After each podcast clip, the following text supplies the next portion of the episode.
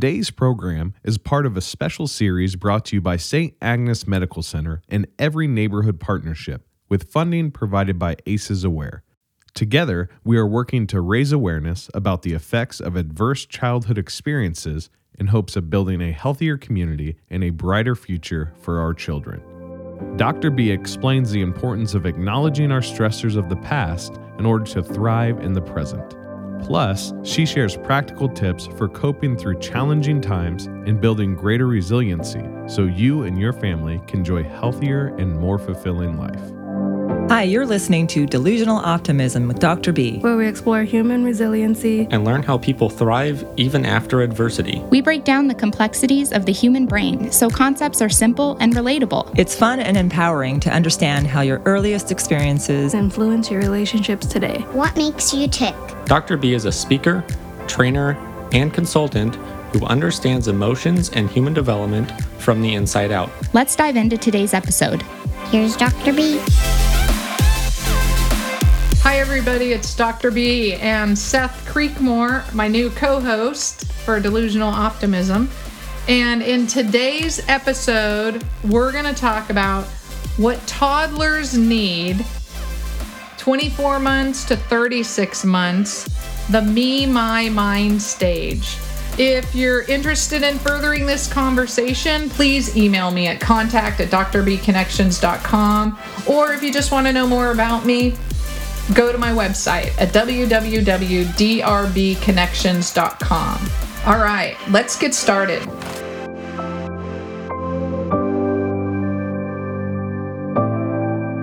Everyone, it's Seth Creekmore, the co host for the Delusional Optimism podcast, and we are here once again with Dr. B. We are talking about 24 months to 36 months, that toddler age, one of the funner ages.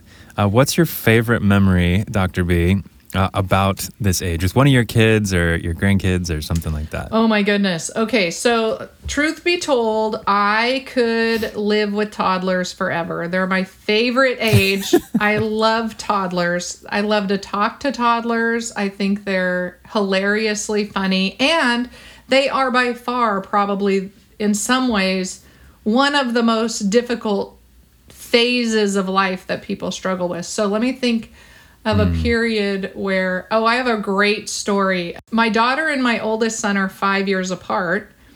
And then my youngest son is nine years from his older brother. So this was when Lainey was just a toddler. So she was just probably barely two. And in the morning, Joe was at school and Lainey and I were at home doing something in the kitchen. And I opened the refrigerator door and a jar of pickles fell out of the out of the refrigerator and hit my foot and I said, "Oh shit." And so being my most vocal verbal child, Lainey, even as a baby, as a toddler, she looked at me and she said, "Oh shit." And I thought, oh my gosh, I am in so much trouble because this baby is going to now go around saying that. So I just said, no, no, no. Oh, shirt. Mama's going to put on a shirt, this shirt or whatever. And I tried to just kind of like gloss it over.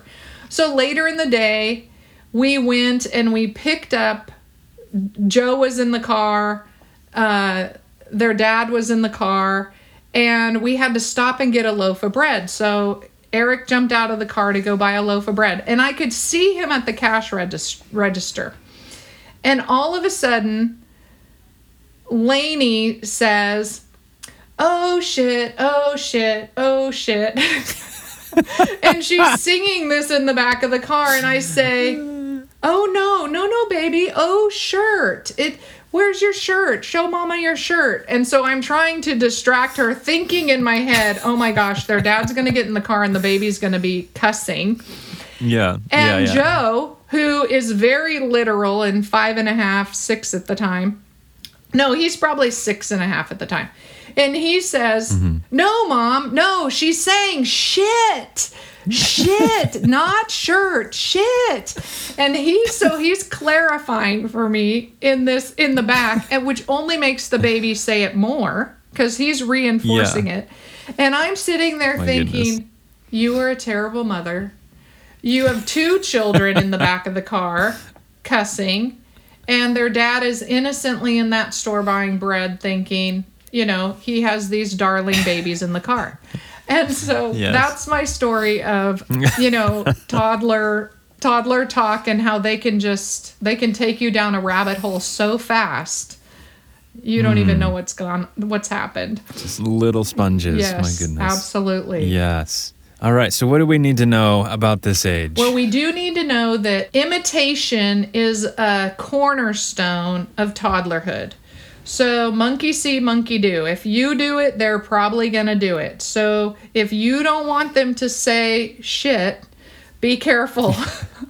be careful. And there's a whole lot of other words and things that people mm-hmm. say just because babies don't speak expressive language very well at two years old or even you know in that beginning of one to two to three they are listening because expressive language and hmm. receptive language are two totally different things so what we can hear and understand is a much bigger library than what we can actually say and explain to somebody else and hmm, that's true okay. from the beginning of life. So if you think about babies and what they're listening to and understanding, but they can't say out loud, you know, Mama, it scares me when you yell at daddy or you yell at the dog or whatever.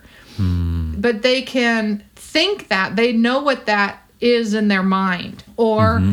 they hear how things sound if they're angry or loving and they can distinguish that. So we're really communicating with littles at this age through their emotional system more so than their language system. But toddlers are, for the first time, differentiating from their parents. So that means stepping away. They want to do things on their own and be independent, but yet they're really not very competent at anything. No. And they need a lot of help, but they don't want Yeah. your help. So they say, no, no, no, no, no, all the time. And we mm. have to start to really appreciate and celebrate our children saying no to us at this period because it means they're on track.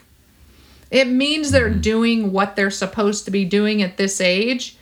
And being able to say no and mean it is an important skill for everyone to have.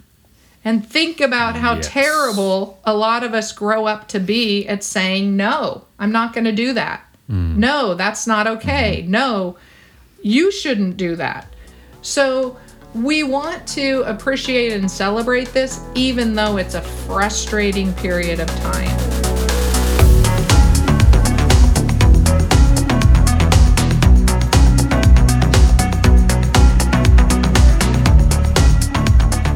All right. So, what are some like realistic examples and, and experiences that you've had uh, with your kids or otherwise that would be helpful in this situation?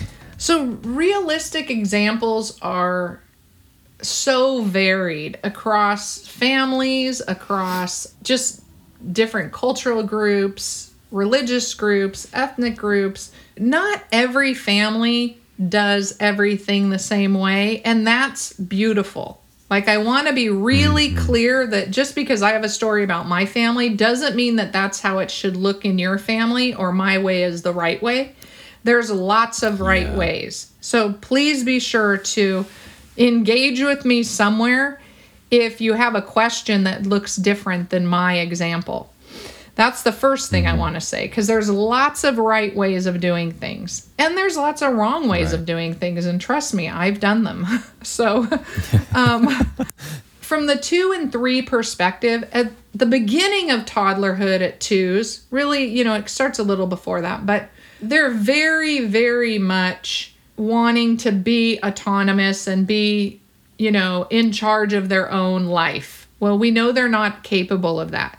By the time we move into three and closer to three, they're starting to get a new, they're starting to move into a new phase. So think, remember the slice of bread? They're kind of shifting mm-hmm. into the next slice of bread and they're becoming more social. They're more socially aware that other people exist in the world and are impacted by things they do.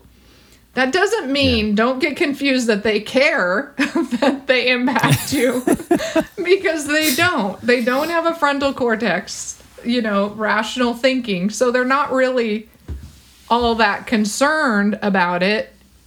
And yet at the same time, toddlers and 3-year-olds really do have a lot of empathy and are willing to mm-hmm. and compa- like they will lovingly help with the baby and you know a baby sibling or the dog or the puppy or the kitty or even the you know mama needs help or daddy needs help or you know whoever mm-hmm. your friend needs some help. So will you help them yeah they want to be helpers but they want to do it on their own terms.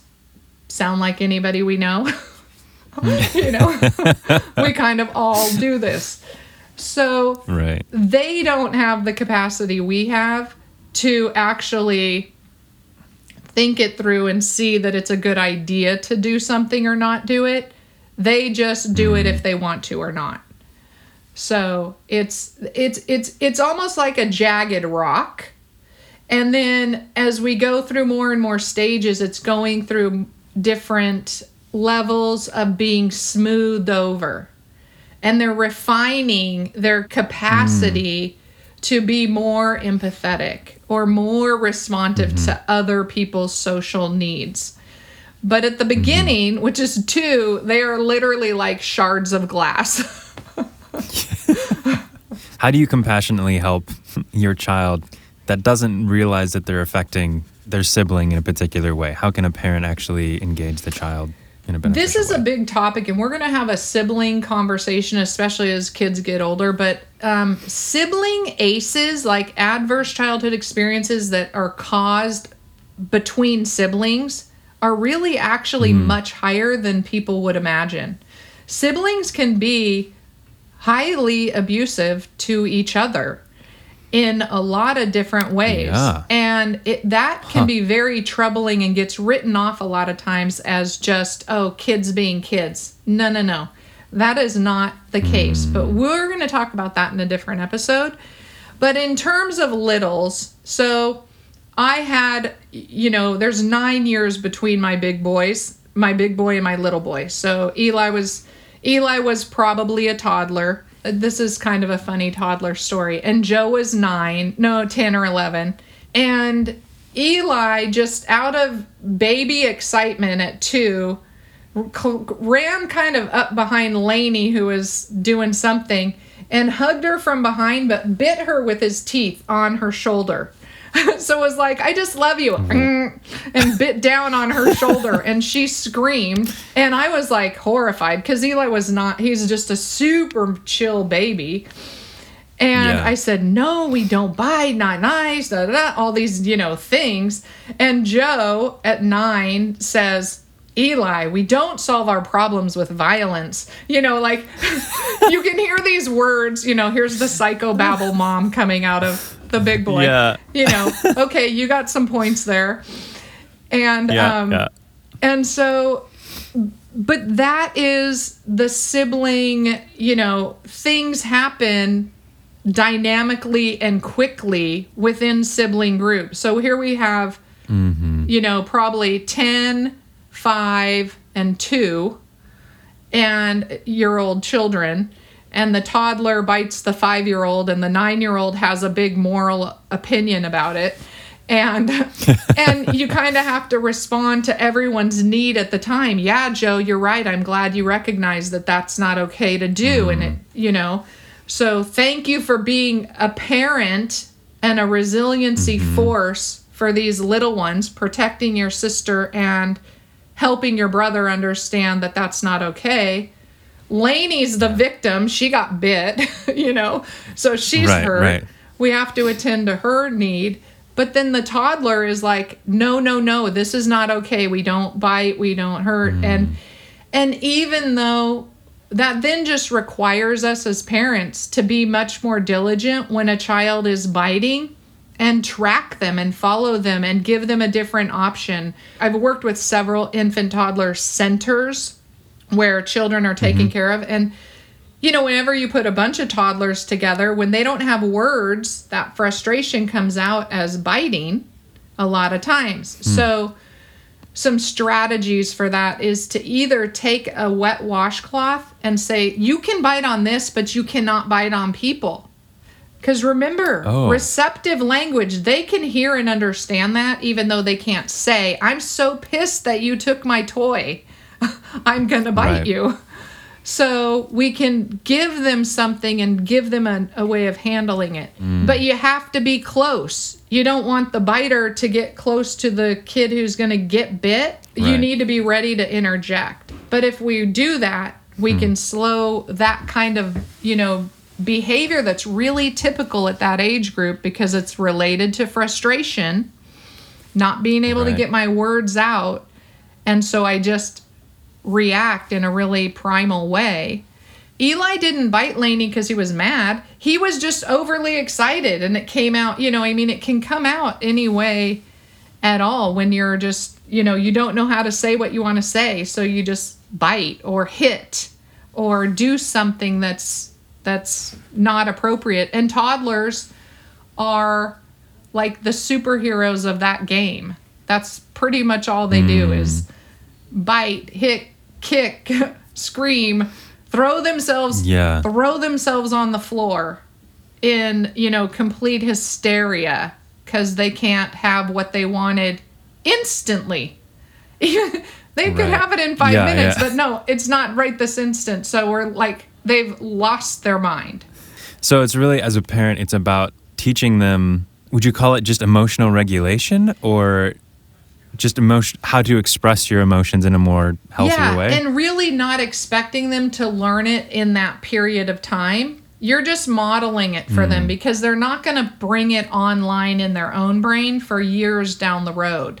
So we have to tolerate this is that leave a life print thing again is we're setting up all the codes early on, but they're not going to Mm-hmm. be turned on until later down the road. Creating systems, habits, and Yep. patterns. Systems, habits, and patterns. And at toddlerhood, we can't create the systems, habits, and patterns all at once. We're just setting the stage for later down the road.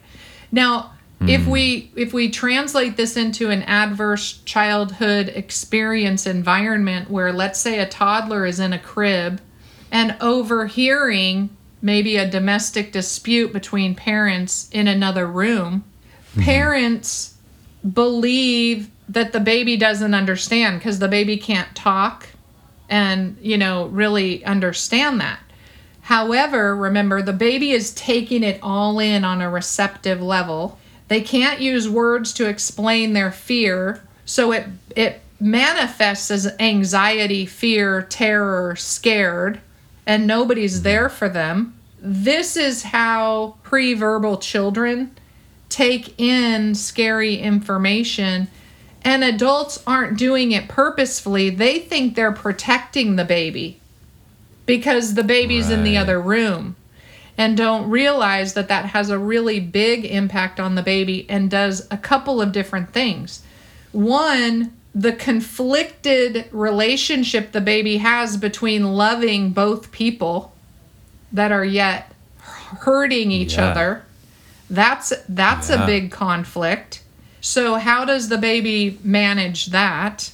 As well as the baby grows up if those if those feelings are never dealt with and that conflicted relationship with the mom or the other parent whoever it is are not dealt with then those ghosts are going to get carried on into that baby's adult life. Mm. The adult won't necessarily have a very good historical recollection because they were a baby, a toddler.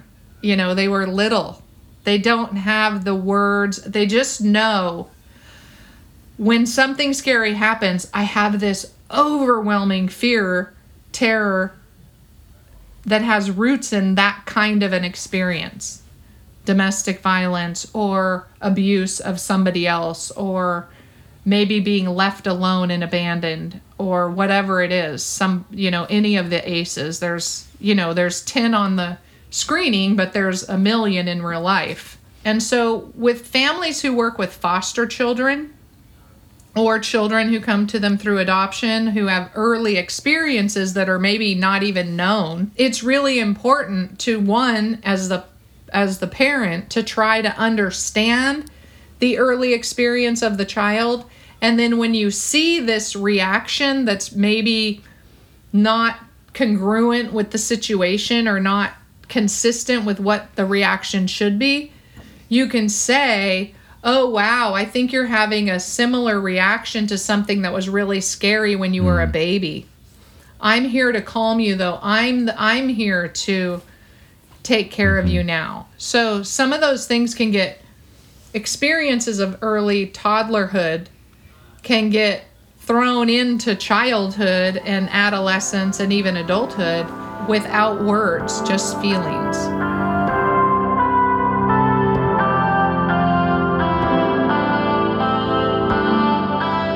Again, we always come back to, you know, optimism and resilience and how does this all fit together? And toddlerhood can be a frustrating period for for mm-hmm. parents and for children.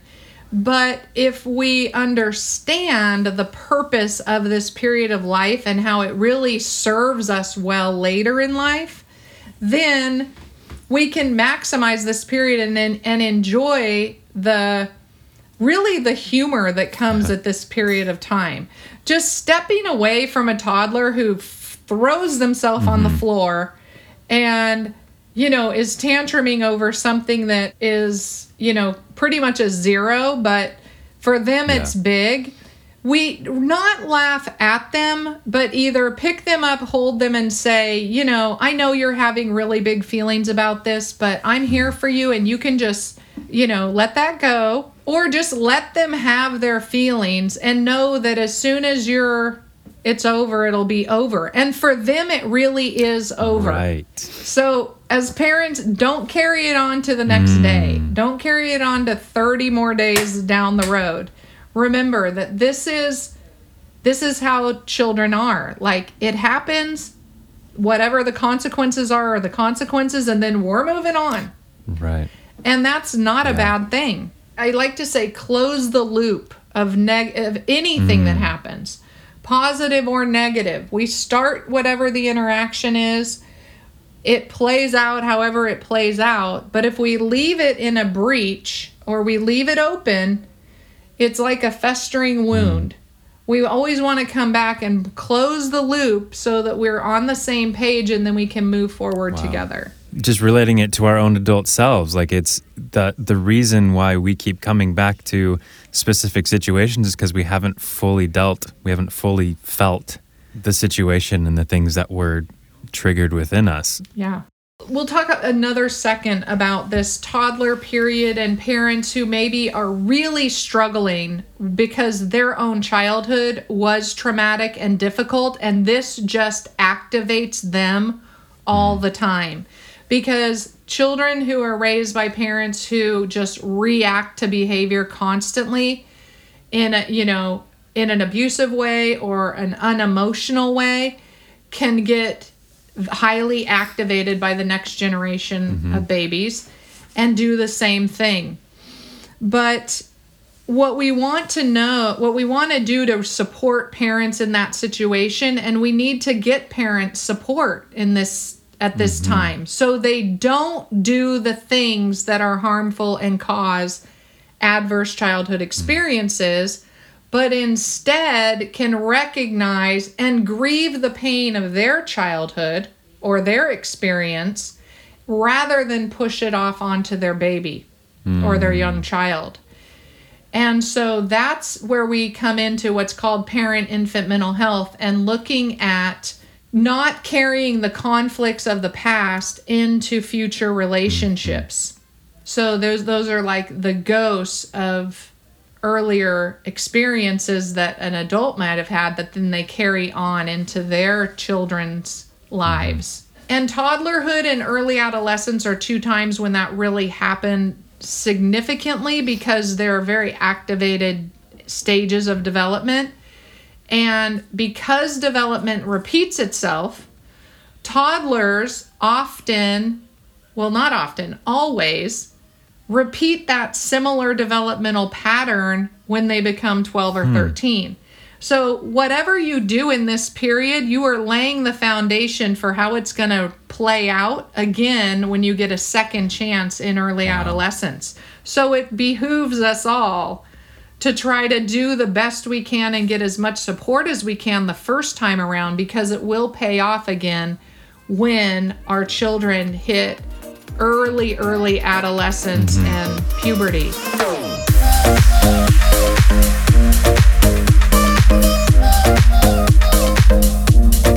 You know, some actionable takeaways. One, hold on to your humor. like, this is an opportunity to just uh, hang on to it, find it, look for it, search for it.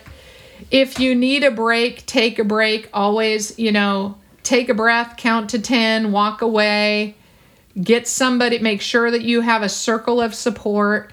And if you don't, it's okay to just, if you're going to, you know, harm your child or leave your child for a second and shut yourself in the bathroom, that's the choice. Mm.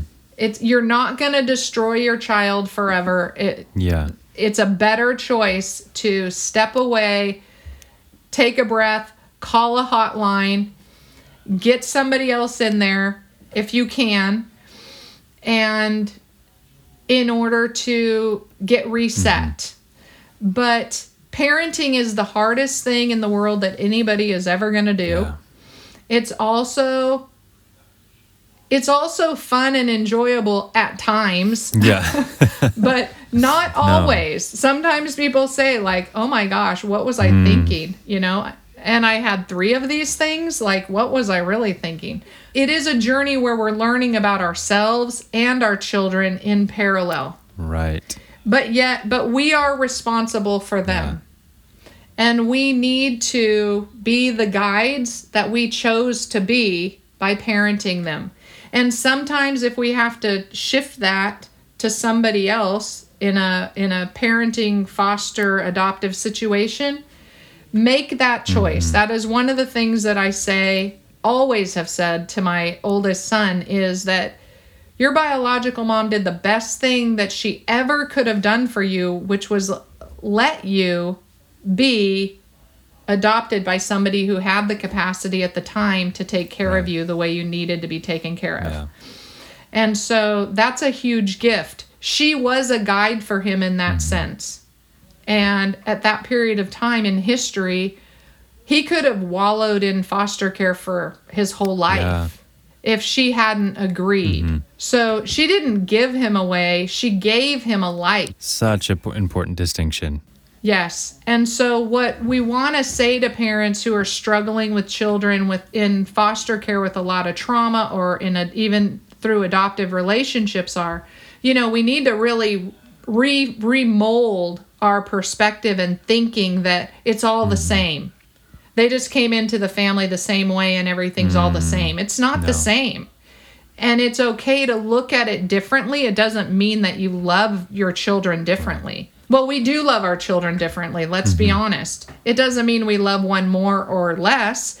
We love our children the way they need to be loved. That's what we do. That's the most loving thing. Mm-hmm.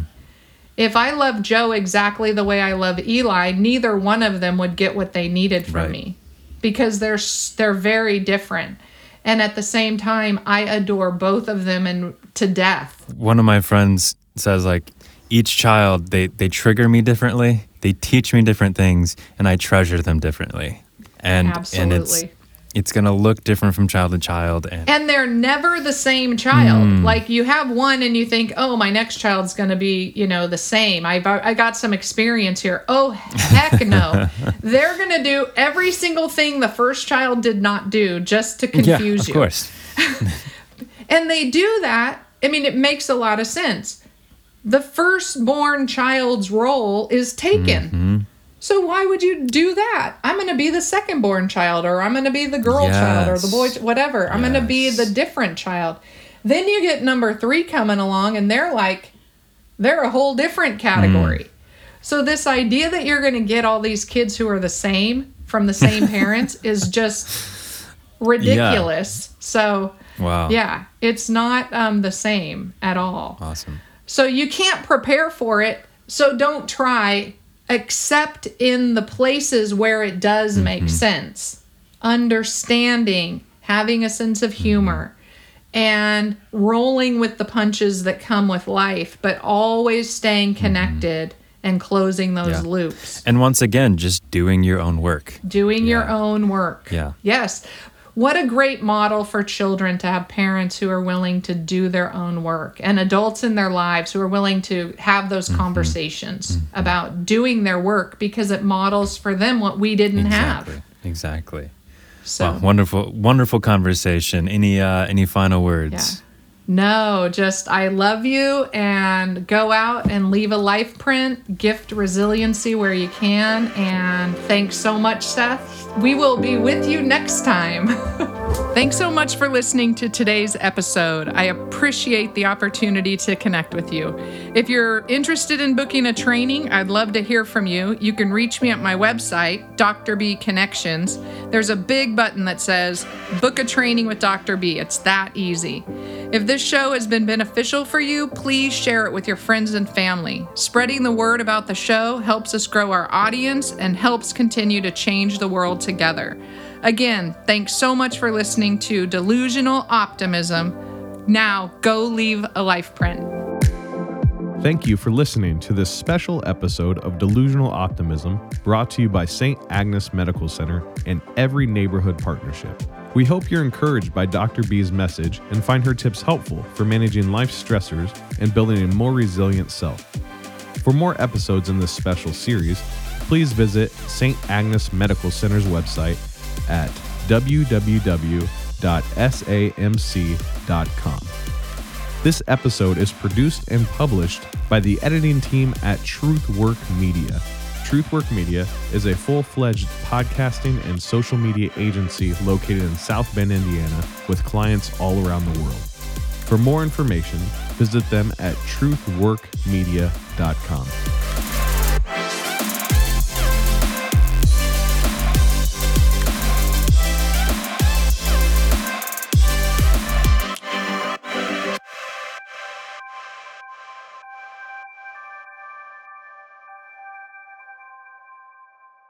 These materials and all discussions of these materials are for educational purposes only and do not constitute medical or mental health advice. The presenter is not a licensed mental health or medical service provider. If you need medical or mental health care or advice, you should contact your doctor or therapist, or you can contact your insurance company for a referral. This show and all of its contents are copyright 2020 Dr. B Leave a Life print. Reproduction or use requires written consent of Dr. Kristen Beasley.